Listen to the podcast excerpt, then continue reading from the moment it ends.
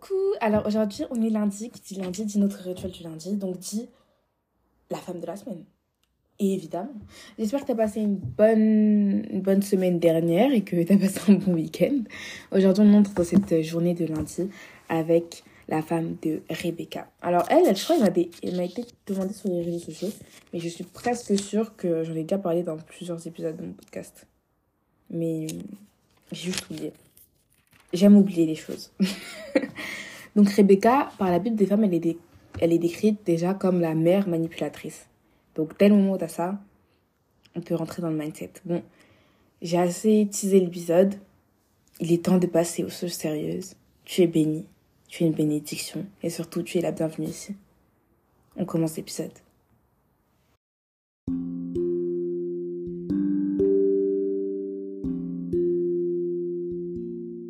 Rebecca me rappelle un peu Rachel. Je sais pas toi, moi, Rebecca me rappelle un peu Rachel. Pourquoi? Parce que c'est une femme qui était stérile. Comme Rachel. Et comme je te l'avais expliqué dans l'épisode qui parlait de Rachel, tu peux toujours aller l'écouter, t'inquiète. Je te conseille de l'écouter avant d'écouter celui-ci. C'est mieux de faire les choses en l'ordre. Donc comme j'avais dit dans l'épisode qui parlait euh, de Rachel, à cette époque-là, la, la façon dont était vue une femme, son rôle dans la société, son statut, en gros, était définie par euh, sa famille. Qu'elle était en tant que mère, le fait qu'elle ait des enfants ou non, qu'elle soit mariée ou non. En fait, une femme n'était pas... Euh, la valeur d'une femme, on va dire, n'était pas estimée euh, par rapport à qui elle était, mais plutôt par rapport à sa place dans sa famille. Et à si elle avait une famille, tout court. Donc, sur ce point-là, Rebecca n'avait pas de chance parce qu'elle était stérile. Mais avant même de parler de Rebecca, parce qu'on va parler de sa vie de famille. Donc, on va aussi mentionner son mari. Son mari, c'est qui? C'est Isaac. Alors, Isaac, c'est le fils d'Abraham. Si tu vois ce que je veux dire. En gros, toutes les religions euh, monothéistes, donc le judaïsme, le judaïsme, l'islam et le christianisme, sont fondés sur le sacrifice d'Abraham. Donc Abraham, sa preuve ultime de dévotion à Dieu, ça a été de euh, devoir sacrifier son fils unique. Ouais, moi aussi, ça me rappelle quelqu'un, ouais. Ça me rappelle quelqu'un. Coïncidence? Je ne crois pas. Mais en gros, oui, euh, Abraham a dû sacrifier son fils unique, euh, Jacob. Euh, non, Isaac, pardon, par loyauté envers Dieu. Mais heureusement, comme tu vois, si je te parle d'Isaac, ça veut dire qu'il est encore vivant. Donc non, au final, il n'a pas sacrifié. Mais le fait qu'il était sur le point de le faire, Dieu a regardé à son cœur et à sa volonté de faire la volonté de Dieu. Donc, euh, c'est sur ça qu'il a été jugé. Et au final, Isaac est resté vivant. Tout va bien dans le meilleur des mondes.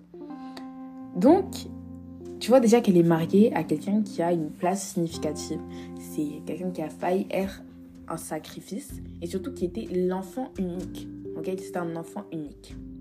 Et là, il ne pouvait pas avoir d'enfant. Donc ça veut dire que sa lignée allait s'arrêter ici. Mais Dieu a fait grâce et euh, sa femme a eu deux enfants. Deux jumeaux. Jacob, Esaü. En tout cas, la Bible nous décrit comme des jumeaux. Donc, elle a eu ses enfants. C'était un jour de fête. C'était vraiment, c'était vraiment beau parce que elle allait avoir ce qu'elle avait toujours attendu. Et c'était bien que la lignée, d'Abraham, en fait, elle aille de, de plus en plus loin. Mais il y avait un petit couac. Tu vois, Rebecca, elle a eu ses deux enfants, elle était contente, gloire à Dieu. Mais ses deux enfants, c'était pas la même chose. Elle préférait Jacob à son autre enfant, Esaü.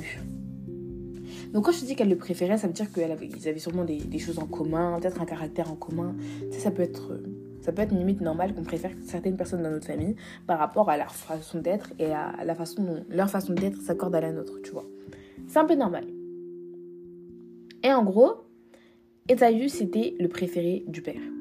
Ok, donc il est décrit comme celui qui était un habile chasseur qui aimait courir les champs.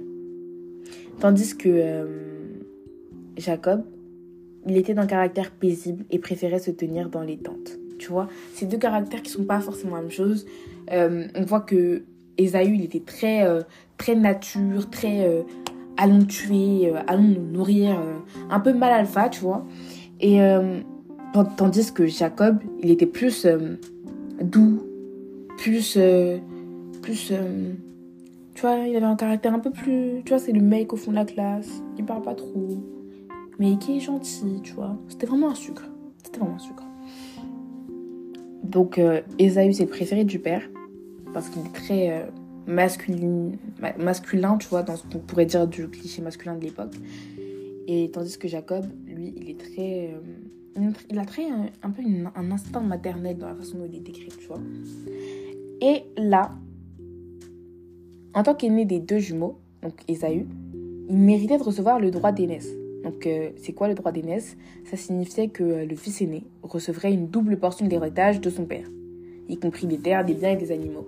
Mais son père devait aussi lui léguer une genre de bénédiction qui allait, euh, tu vois, bénir la famille de génération en génération. Mais comme Rebecca préférait Jacob, elle a comploté pour que ce qui, de, était censé aller à Esaü aille à son fils préféré Jacob. Tu vois, toi-même, t'es choqué, je pense. Toi-même, là, la story time te choque. Donc, elle a commencé par faire un très, très, très bon repas pour, euh, pour Isaac. Ok? Pendant ce temps, Esaü était allé chasser du gibier. Donc, comme euh, je t'ai dit, hein, il, était, il, était, il a été décrit comme un habile chasseur qui aimait courir les champs. Donc, bien sûr, il est allé chercher le gibier et apporter à sa mère pour qu'elle fasse le repas pour Isaac. Donc voilà, elle, a, était intelligente, elle savait que hmm, si s'il avait bien mangé là, bénédiction, ça allait arriver très très vite. Après, elle prend les vêtements d'Ésaü, son fils aîné. Donc elle a même pris les vêtements d'Ésaü pour les mettre à Jacob. Pourquoi? Parce que Esaü, tu vois, quand, quand, on porte des vêtements, il y a notre odeur dessus. Il y a nos choses, il y a nos ci, il y a nos ça. Donc, en fait, quand elle a donné ses, les vêtements d'Esaü à Jacob, elle était en train de, de lui donner un peu de l'identité de d'Esaü. En plus, ça, c'est un très très bon sujet. On, pourra en parler très, très prochainement du fait de prêter ses vêtements. Hum, très très bonne idée. Donc, elle lui passe les vêtements d'Esaü. Ok. Et elle prit même une peau de chevreau. Elle a pris la peau d'un animal pour mettre sur les mains et le cou de Jacob. Parce que, comme on dit qu'Esaü aimait la nature, lui-même, hein, il avait un peu l'âge. Il était très, très, très, très, très poilu. Et bon. Après, sa petite supercherie, faut se dire que du coup, il avait la texture de peau de son frère, les habits de son frère, et sûrement ils avaient la même voix vu qu'ils étaient jumeaux, tu vois. Ils ont eu le même développement, donc euh, c'était vraiment juste le physique qui les différenciait. Mais ensuite, elle est rentrée dans cette manipulation, et ça a juste fait qu'il y a une haine profonde entre les deux frères. Parce que il s'est fait voler, et Esaü s'est quand même fait voler son droit d'aînesse. En fait, du coup, le père a béni il a béni, euh, Isaac a béni Jacob à la place de bénir Esaü. Et du coup, ça a instauré une haine parce que Esaü était tellement ulcéré de s'être fait voler son droit d'aînesse qu'il projeta de tuer Jacob. Donc, encore une fois, Rebecca, évidemment, elle a fait ce qu'il fallait pour pas que, son fils préféré meure. Et après, elle lui a dit de fuir, c'est son frère, euh, Laban à Aaron, jusqu'à ce que Esaü euh, se calme. Donc elle lui a dit va le plus loin possible et puis quand ton frère sera calmé, je t'appelle, tu rentres à la, à la maison. Et en fait, ça, ça montre que tu vois, le fait de devoir manipuler les gens pour avoir ce qu'on a, c'est pas une bonne idée. Parce que regarde, comment se finit l'histoire? L'histoire se finit par celui qui a triché doit fuir. Parce que celui à qui ça revenait de base, il est, il est, il est là. Il est prêt à l'attraper. Tu vois? Tout ce qu'elle a fait, c'est mettre de la tension dans le lieu de famille. Ok? C'est c'est horrible. Et euh, que Dieu nous que Dieu nous empêche d'être ce genre de femme.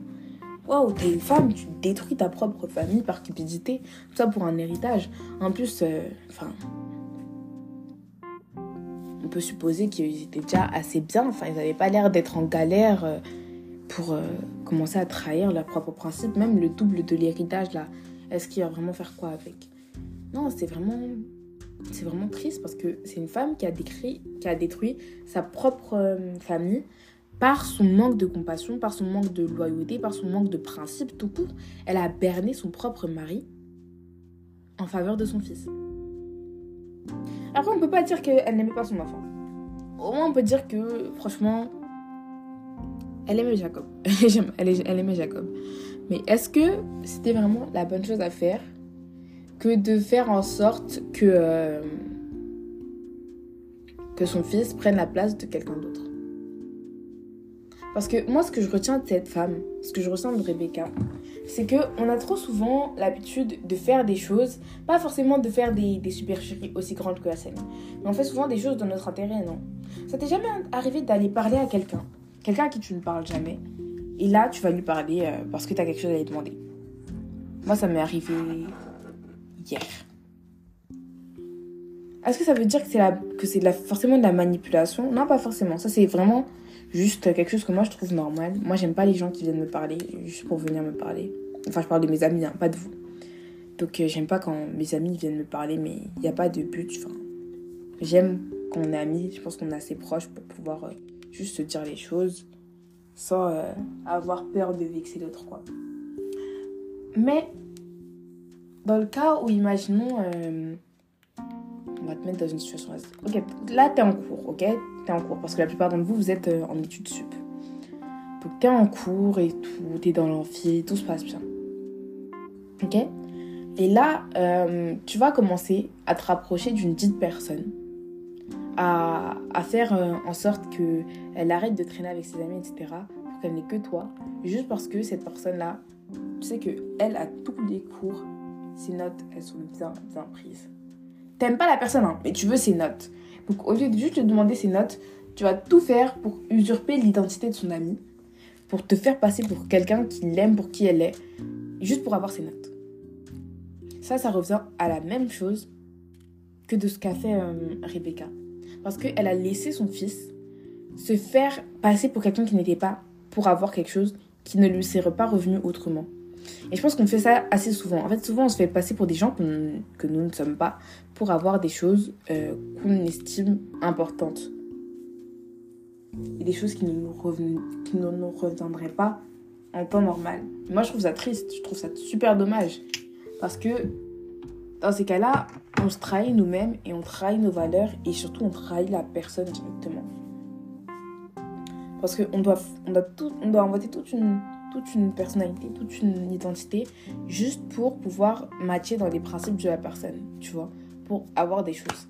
Et ça, ça je trouve que se trahir soi-même, c'est un une des pires choses. Ça t'est jamais arrivé par exemple de te voir... Euh, ça, c'est souvent dans les films américains, tu vois. Quand la, quand la petite nerd, elle commence à enlever ses lunettes, elle enlève son appareil dentaire, elle met des habits un peu sexy là, et qu'elle rentre dans le groupe des filles populaires juste parce qu'elle voulait euh, pécho un mec.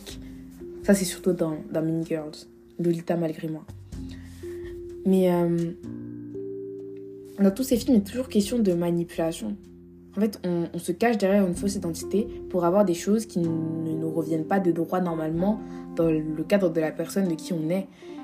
Et j'ai déjà parlé super longtemps, donc j'aimerais juste conclure cet épisode en disant que au final, souvent on va se laisser euh, se laisser prendre au jeu de tout mentir, de s'inventer des passions, s'inventer des vies pour plaire à quelqu'un ou à des personnes ou, ou rentrer dans quelque chose qui ne nous est pas destiné.